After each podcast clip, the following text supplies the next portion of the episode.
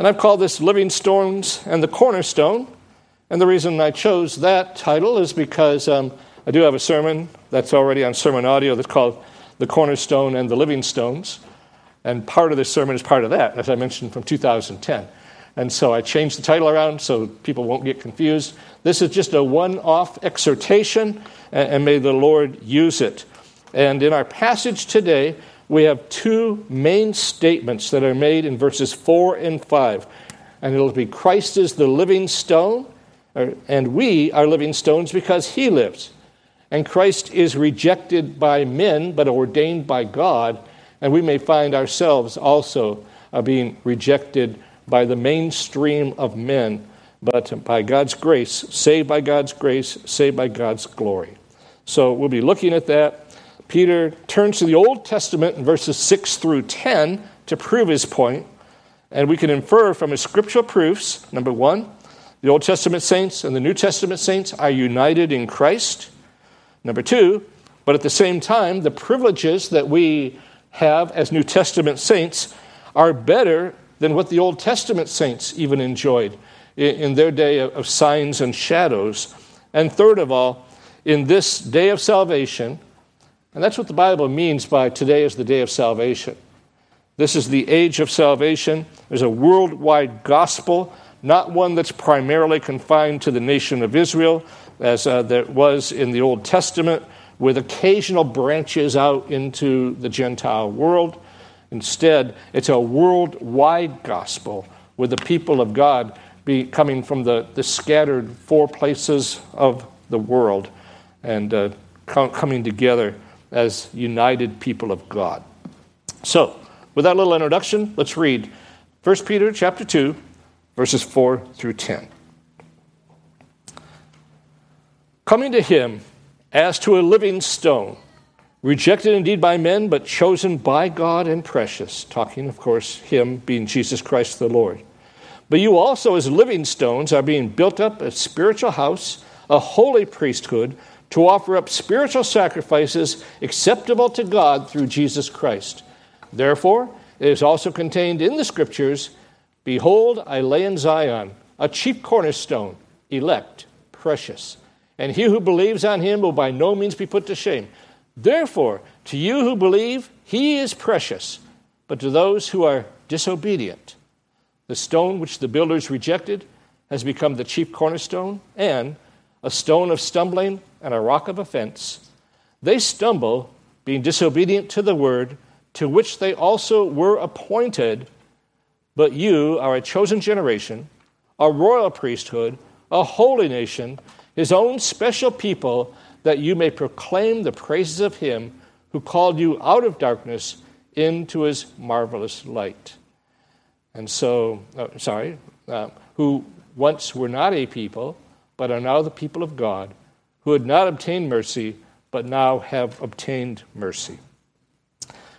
Well, there's a lot of scripture there, and more verses than in the Old Testament than I'm going to quote. But we're going to look at a few, and some I'll just mention to you. You don't need to turn to this first one uh, because uh, it's in verse 6. It's taken from Isaiah 28 16. Your outline is going to help you uh, to see, and you can look at later at those particular passages. And you'll notice when you get there, behold, it says, um, Behold, I lay in Zion a chief cornerstone, elect precious. He who believes on him will by no means be put to shame. You're going to find that last part will read differently in your Bibles, whatever version you happen to have uh, in the Old Testament. Uh, many versions will say, will not act in haste, or something like that.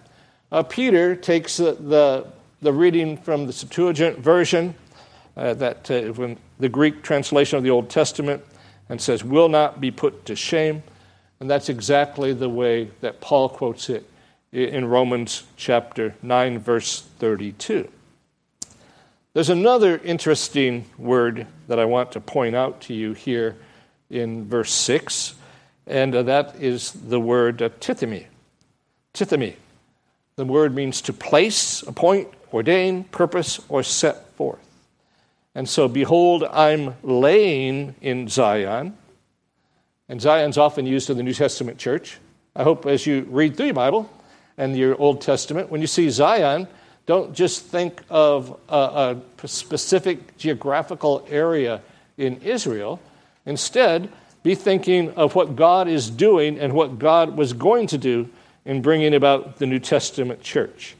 And God has purposely laid the church, and Christ Jesus, of course, is the chief cornerstone of the church. But Christ serves a very different purpose for those that do not believe.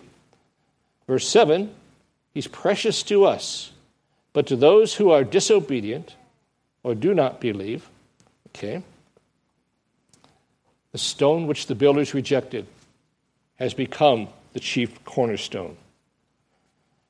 You know, this comes from Psalm 118, verses 22 and 23. And the honor for Christians and the stumbling for the lost are both given to us as the Lord's doing. And if you read Psalm 118 later, actually in the devotional plan I have, I'll be reading Psalm 118 this week by God's grace.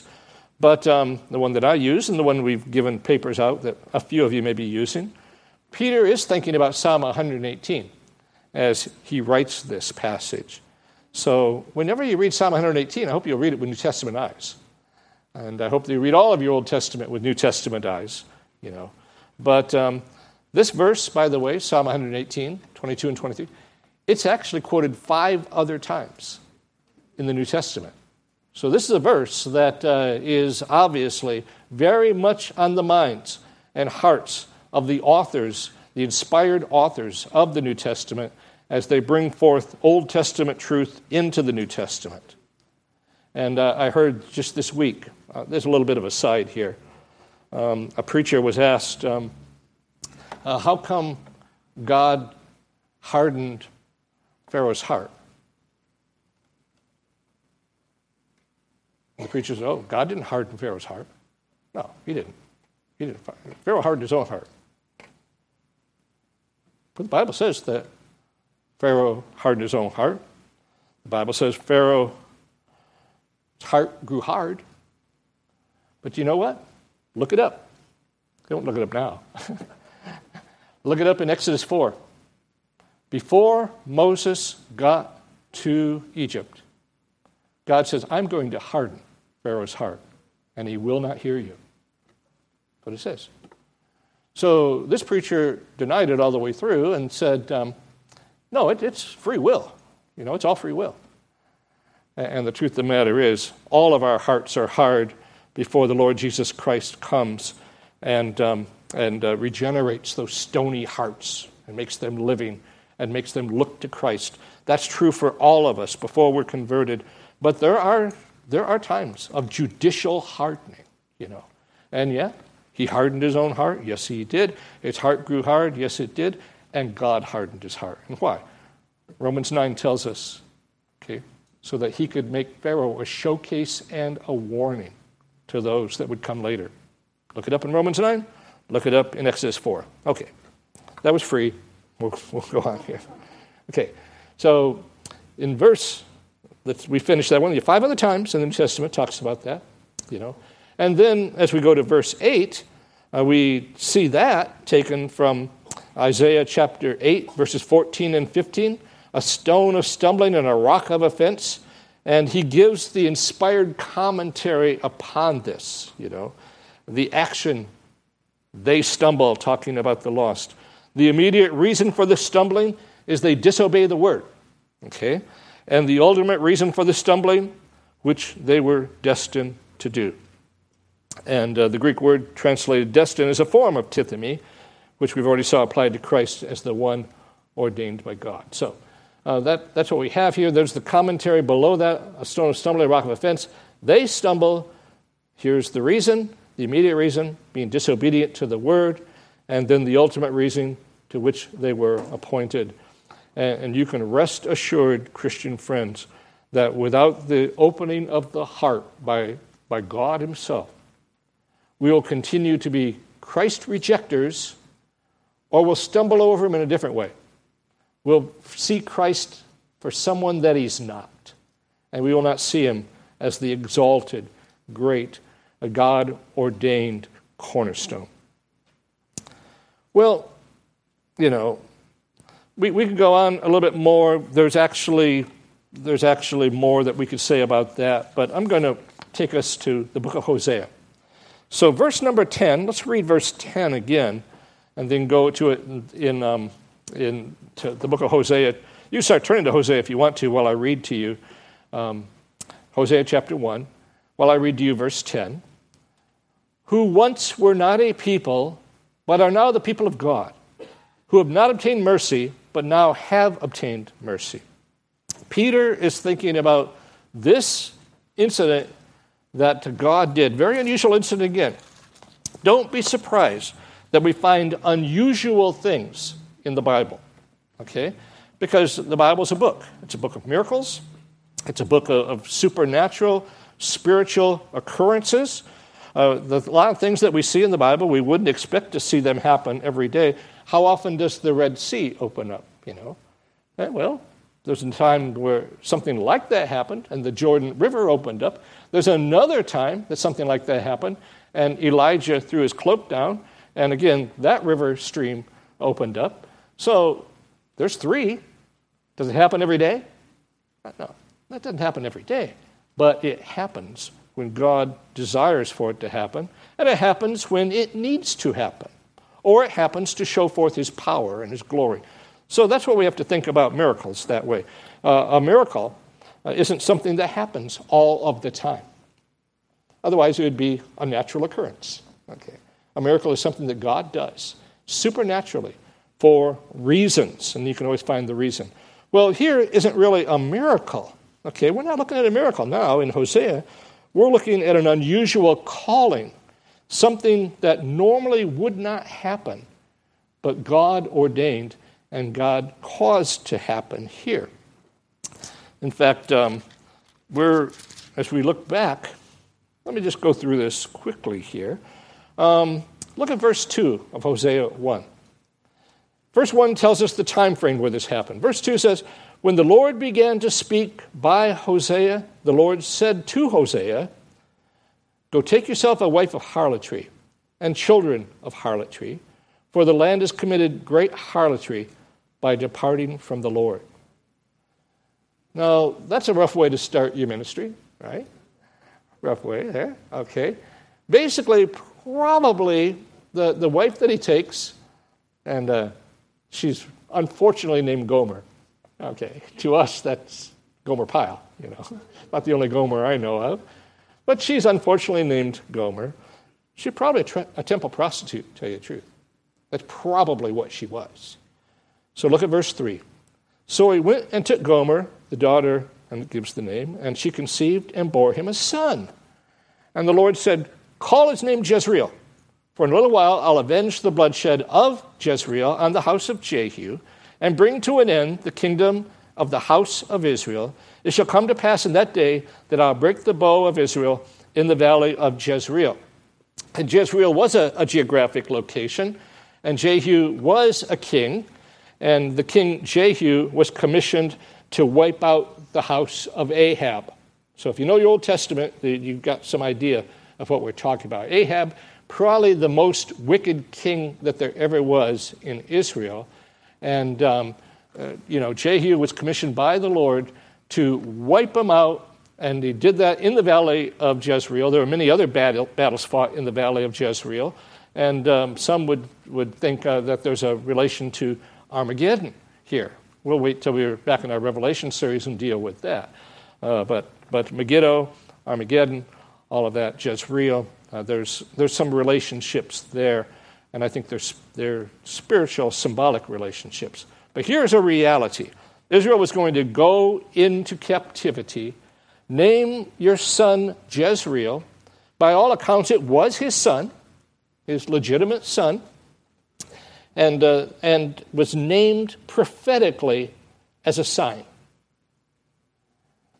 Verse 6 And she conceived again and bore a daughter. Then God said to him, Call her name Lo Ruhamah, for I will no longer have mercy on the house of Israel, but I will utterly take them away. Yet I will have mercy on the house of Judah, will save them by the Lord their God, and will not save them by bow, nor by battle, nor by horsemen. So here's Lo Ruhamah, which means has received no compassion. And this is what Peter's alluding to in verse 10 who have not received mercy, but have now received mercy, but now have obtained mercy. Okay, so we see that allusion there. And I think Hosea, in his mind, wondered whether this was really his child or not. And the Bible doesn't make it clear, but there was good reason to doubt that this was really his daughter. Now, when she had weaned Lo Ruhamah, she conceived and bore a son. And God said, Call his name Lo Ammi, for you are not my people, and I will not be your God. So there's the great difficulty there, you know. Now he knows that uh, this is not his son. And he's told to name him not my people. And that's what takes us, that's what Peter's referring to. This um, tragedy we can speak of. This terrible thing that befell the prophet. This heartbreaking thing. You know, heartbreaking things do befall us as Christians. Those that know the Lord, we, we're not spared from heartbreak. He was commissioned to be a living example, a heartbreaking example. You know. So, a son, a daughter, another son, you know. But then we read on a little bit further, and uh, for time I'm going to, to go down to verse chapter 2, verse 1.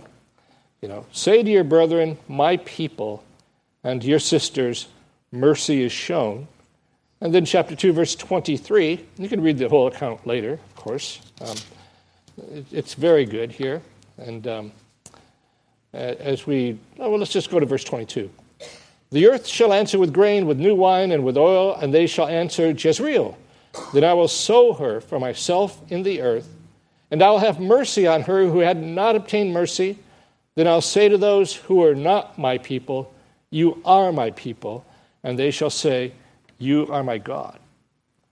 So the names are given, they're given for a reason, but there's a prophetic reason here Peter understands that. Peter picks up on that. Back to 1 Peter again, verse 9 of chapter 2 You are a chosen generation, a royal priesthood, a holy nation, his own special people, that you may proclaim the praises of him who called you out of darkness into his marvelous light. Talking about Christians who once were not a people, but are now the people of God, who had not obtained mercy, but have obtained mercy.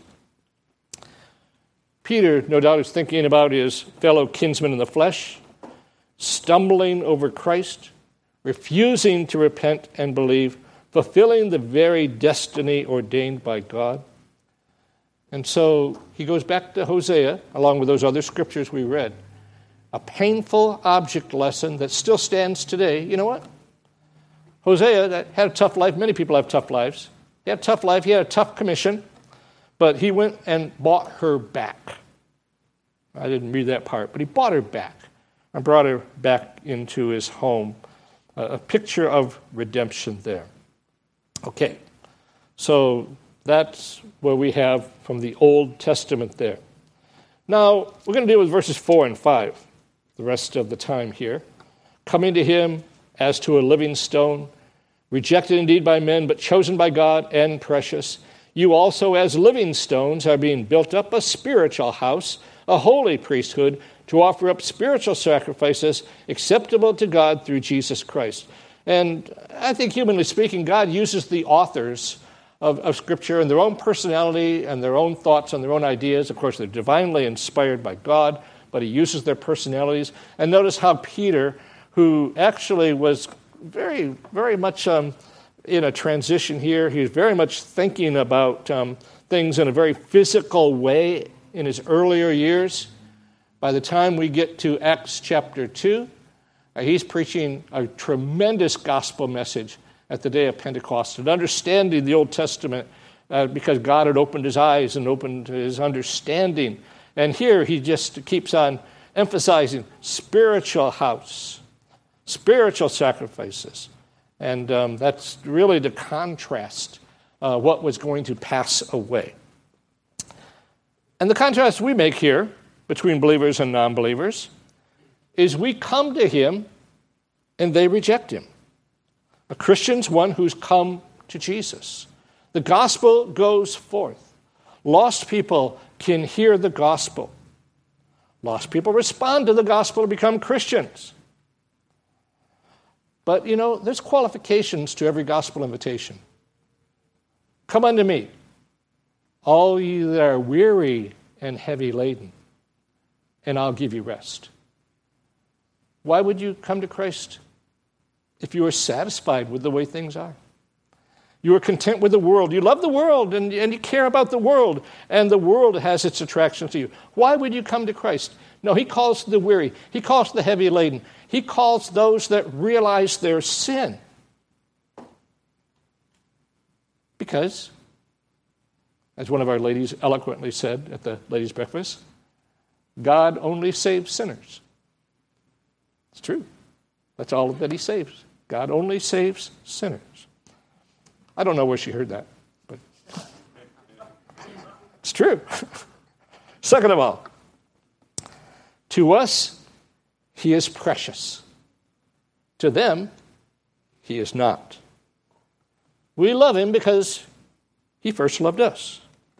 And to a true Christian, nothing means more to you than Christ. You know, it, I'm sure this happened, but it's an, an old story and it, um, has circulated around in different ways, but uh, the Sunday school teacher uh, is trying to get her class to, to memorize Psalm 23. So she says, Who can, who can quote Psalm 23 for me? The 23rd Psalm. And a little girl raises her hand and she says, The Lord is my shepherd, that's all I want. Okay. very, very true. Not exactly word for word correct, but very, very true. The Lord is my shepherd. That's all I want. And He is all that we want. And, and, fellow Christians, you understand that if you have Christ, you have everything. And if you don't have Christ, you really have nothing. The lost don't understand that. They can't. They trip over Him. He's like the stone in the road that causes them to stumble. Or maybe to make it a little more contemporary and, down to where I've been living, um, like a nail in their tire. We keep having mysterious nails show up. I think they're coming off the roof and blowing off the roof from time to time um, from, I, I, don't know how, I don't know where, but, um, you know, makes your tire go flat and uh, we don't arrive at our desired destination. They keep going, don't worry, they keep going into the front parking lot in front of my house there. That's where they've been going. So now I have to look every day. I look. Usually don't find a nail. Occasionally find a nail. So we need to be careful. Well, people, we avoid nails if we can. And people wouldn't say, look, there's a whole box of nails that's been thrown on the freeway. Let's drive over them and see what happens. You, know? you wouldn't do that, you know. And you avoid a rock that's going to make you stumble and fall. Lost men avoid Jesus Christ because he is not precious to them. He's anything but precious. To us who believe, he is precious. Third thing, and I'll just say this pretty much without comment we'll never be put to shame. They'll suffer eternal shame. And of course, we're talking about eternal damnation. Fourth of all, we've obtained mercy. They have not obtained mercy. Remember blind Bartimaeus? Okay, blind Bartimaeus heard that Jesus was coming. He stations himself. He can't see Jesus, he's blind. But he cries out, Jesus, the son of David, have mercy on me. And the crowd says, Be quiet, be quiet, you know. And the disciples that are going ahead are even saying, don't, don't, bother the master. He's on his way to Jerusalem. And he was. He was on his way to Jerusalem to give his life for his people. That's what he was doing. Jesus, the son of David, have mercy on me. What does Jesus do? He stops in his tracks and says to Bartimaeus, what would you have me to do? Lord, that I could receive my sight. And he did. That's what Jesus did for him. The crowd didn't care to help Bartimaeus. The disciples even refused to pay him attention. But when Jesus heard him, he stopped dead in his tracks and called for Bartimaeus to come to him. Think about that. He's on his way to the most important, excruciating mission in all of history. And he has time for Bartimaeus. Another one saved. Another one plucked from like a branch from the burning to the glory of the Lord Jesus Christ. That's why he came. It's mercy. And, Christian friend, you have found mercy. You've obtained mercy because of God's grace. And, and we had communion at the 10 o'clock hour. And, and we come to the Lord's table because of grace and mercy. And we know what it's like to live in the light of the glory of God as revealed in the face of Jesus Christ. That's a blessing, Christian friend. That's a blessing. Fifth of all, you know, we're not a people, but now are a people. We're a covenant people. And the lost are not a people. You say, yeah, they are people. Well, of course they're people. They're made in the image of God, you know. But we're a chosen generation, verse 9, a royal priesthood, a holy nation, his own special people. All of that is covenantal language that ties in with the Old Testament. The lost are not a people in a covenantal sense. They can have a confederacy, they can join together, they can even join together to fight against the Lord. But what does it say in Proverbs? It says, though hand join in hand, they will not go unpunished. There's no confederacy they could make that in any way could fight against God. You know, they don't have a covenantal relationship with God. We can think of them as the scattered ones. But aren't you glad that from the scattered ones, Jesus plucks and plucks and plucks and plucks his own from the scattered ones? And that's a great blessing. And my friend, Christian friend, that was you and that was I. And we were plucked by God, by his grace and by his mercy. Our hearts were changed. And because of the grace of God, we're one family in God. We can legitimately call each other brothers and sisters. And I was reminded again when I was in Bonham that even though I only knew a few of those people by name, and some of the people I did know that were there, but you know, for most of the people, I just didn't know them and hadn't even talked to them. But we were brothers and we were sisters. And there was that kinship that was already there established. You know, we're one family, and we can gather around a table like a family does and eat together like a family does. And the feast that He gives him, uh, gives us is His body and His blood, figuratively speaking. And it was a privilege to be with with in Bonham when they had their first Lord's Supper as a constituted church and to partake in that with them. Uh, they were already partaking in the Lord's Supper on a regular basis. As, our, as we were the overseers, we, we told them that they could as they were planting that church.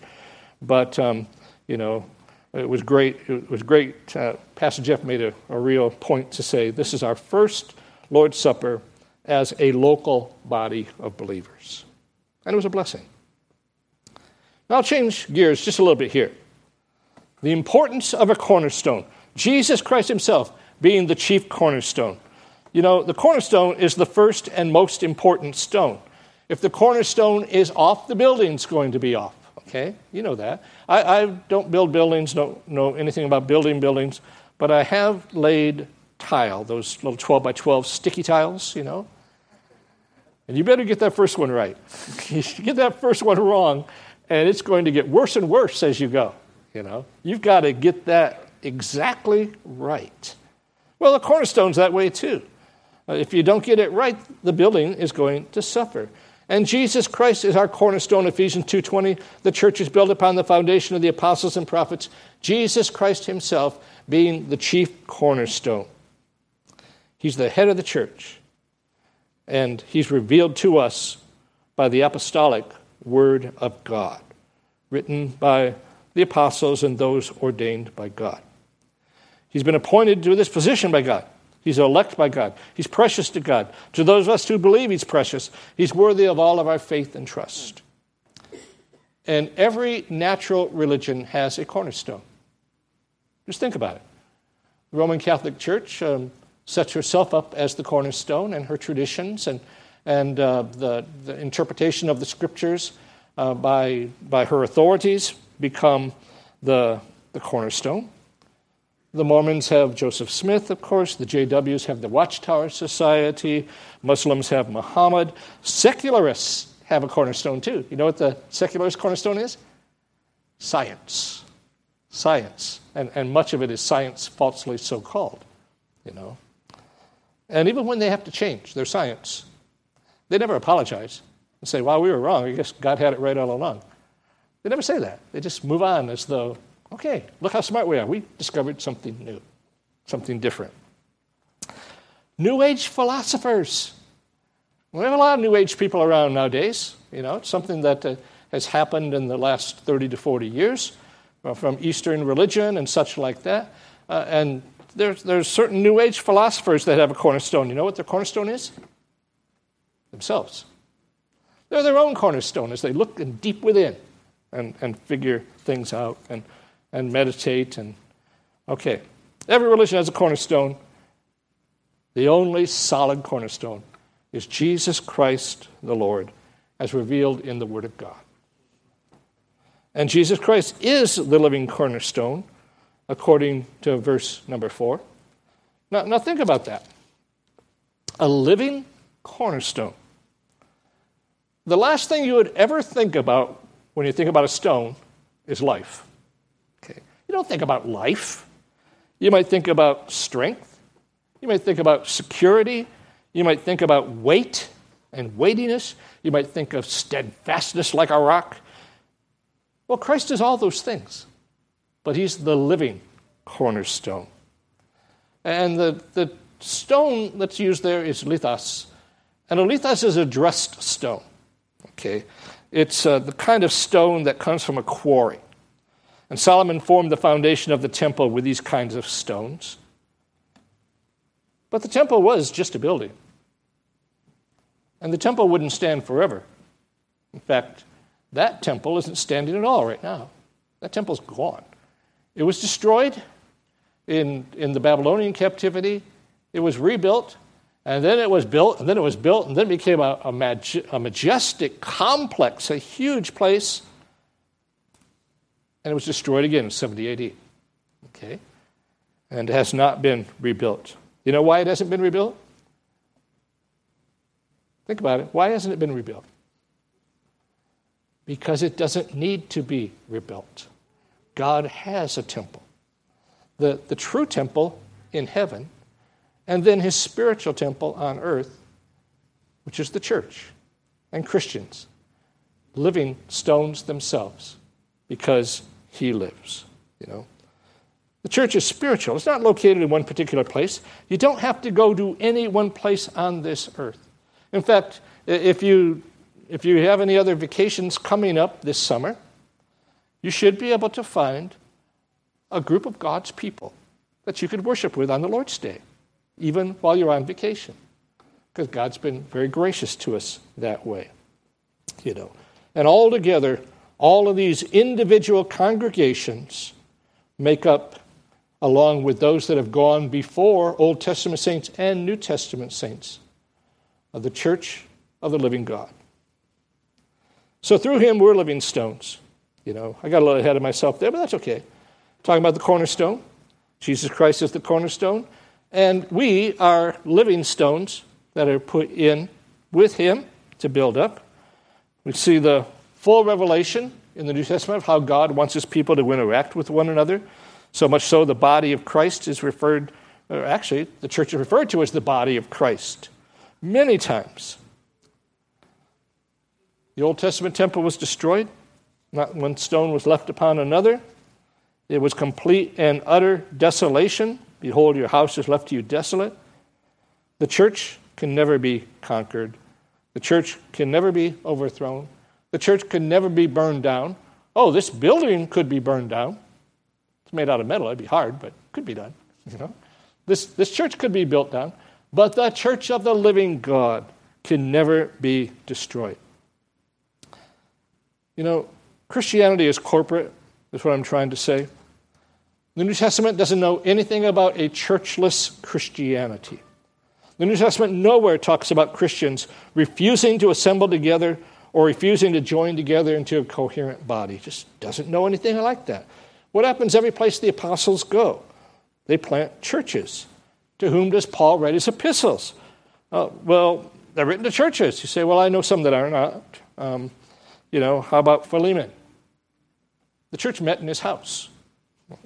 Well, how about 1st and 2nd Timothy? Well, obviously, qualifications uh, of an elder and the word of Paul to his young disciple Timothy of how he's to behave himself in the church of the living God. And uh, I think you can see my drift here. So, Titus, yeah, written to churches too, of course. And, and, and Brother Barry, uh, you talked about Romans and James today and did very well. Thank you written to the scattered Jews. And what do those scattered Jews do? They went to churches where they heard James read. And that's the way God's planned it. And that's the way it still has been. And for nigh unto 2,000 years, it has been that way. So there, it's true there's no perfect church on this earth. Um, the church cannot be perfect because it's made up of sinners, you know but sinners saved by grace. So we need to be careful and not simply criticize the church, because what good are we if we're spectators talking about how bad everything is? We need to ask ourselves are we part of the church? Are we living stones? Have we been saved by the grace of God?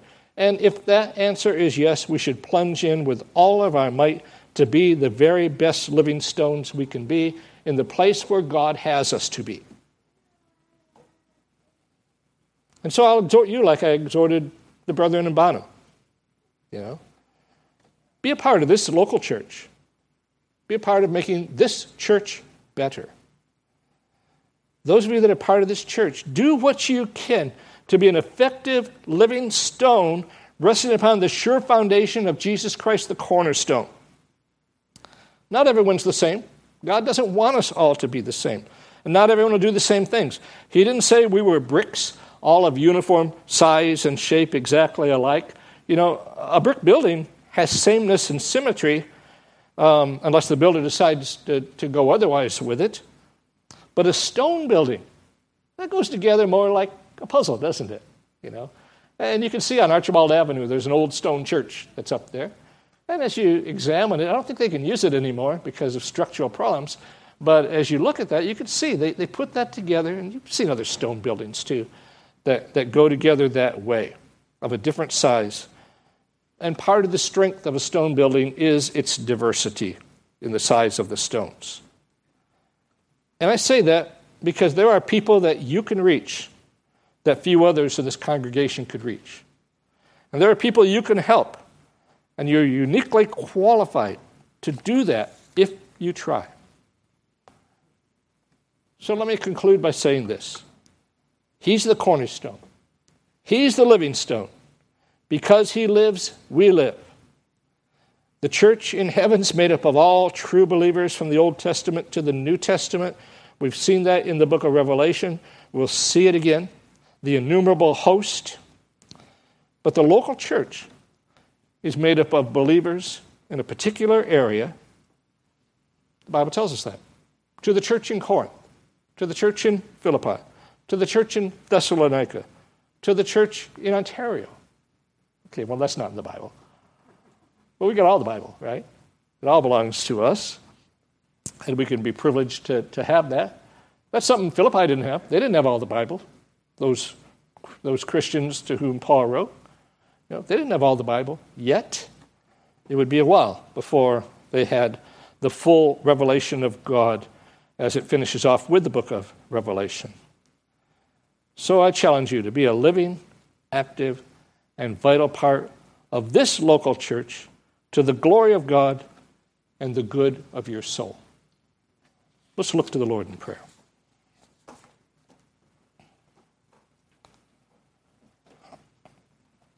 Lord, we thank you for the cornerstone, Jesus Christ the Lord. To him be all the glory, to him be all the honor. And we know it's the work of the Spirit to bring us into Christ, to redeem us, to change our stony hearts and make them to be hearts of flesh, to make us willing to come to Christ. But until that happens, we know that we'll flee. We know that we'll run. We know we'll go the other way. Lord, I pray that you would use the Word of God, and you promised that you would use the Word of God to convert sinners. As the sound of the Word goes forth, Lord, that's how people come to Christ. And so we thank you for that. And Lord, it's a masterful plan. It's been going on for 2,000 years in this particular full gospel New Testament age. And we thank you for that. We thank you for the work of the Spirit to lead us to Christ. And Christ, of course, the glory of the Father. We thank you, Father, for what you have done. And we thank you for being a part of it. And if there's anyone here today that doesn't know Jesus Christ as Savior, I pray, Father, that you would break down that stony heart and that you would make them living stones to join with us, not only here in this local church and not only in heaven until you come, but with you for all eternity to the glory of God. And we would give you thanks. In Jesus' name we pray. Amen.